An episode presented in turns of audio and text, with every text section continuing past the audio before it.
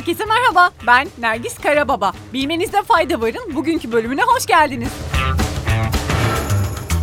kırk dört ülke Bitcoin'i görüşmek üzere El Salvador'a gidiyor. El Salvador Devlet Başkanı Nayib Bukele, kırk dört ülkeden temsilcinin Bitcoin'i görüşmek üzere ülkesine geldiğini açıkladı. Bukele, dün attığı tweette otuz iki ülkeden Merkez Bankası temsilcisinin ve yine on iki ülkeden ekonomi yetkilisinin El Salvador'a doğru yola çıktığını ve bugün toplanacaklarını bildirdi.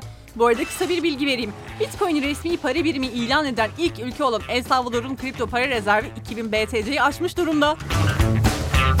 Her üç Britanyalı'dan biri Kraliçe ikinci Elizabeth'in emekli olması gerektiğini düşünüyor. Britanyalıların üçte biri hareket etmekte yaşadığı sorunlar yüzünden bizzat katılacağı bir dizi etkinliği kaçırmasının ardından Kraliçe'nin emekliye ayrılması ve Galler Prensi olan oğlunun krallığına izin vermesi gerektiğini düşünüyor. Yeni bir YouGov araştırması, Kraliçe ikinci Elizabeth'in hayatının geri kalanına devlet başkanı olarak kalıp kalmaması gerektiği konusunda kamuoyunda belirgin bir değişim olduğunu ortaya koydu. Anketlerin başlamasından bu yana geçen iki yıl boyunca Britanyalıların yarısını fazlası majestelerinin hükümdarlığını ölünceye kadar sürdürmesi gerektiğini düşünürken sadece dörtte bir emekli olması gerektiği kanısındaydı.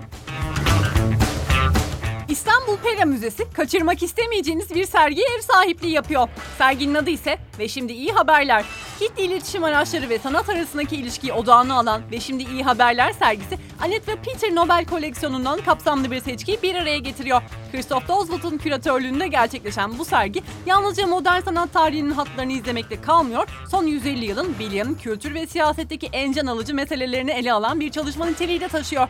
Resim, fotoğraf, kolaj, desen, yerleştirme ve video gibi farklı ifade araçlarıyla yüz altmış dört sanatçının üç yüze yakın eserinin yer aldığı bu sergi, modern ve güncel sanatın en önemli dönemlerini izlemeye olanak sağlıyor.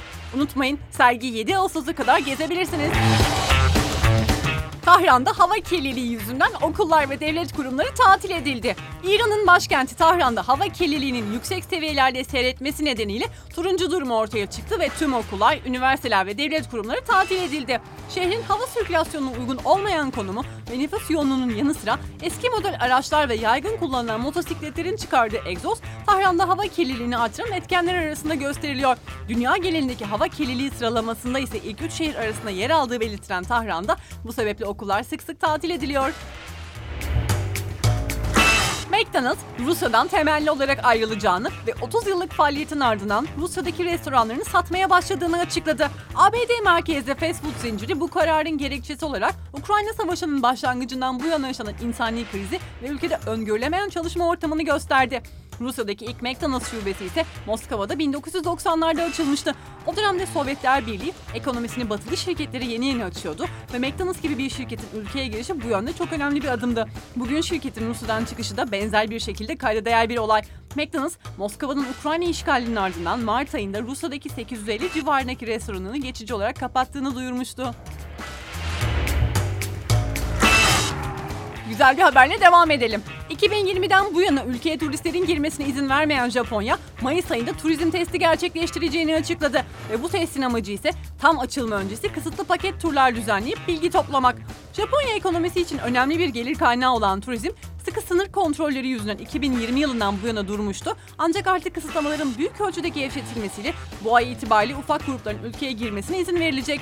A B D, Avustralya, Tayland ve Singapur'dan gelen ve üç aşı olan turistler kontrollü bir şekilde ülkeye giriş yapabilecek. Kısa bir bilgi vereyim.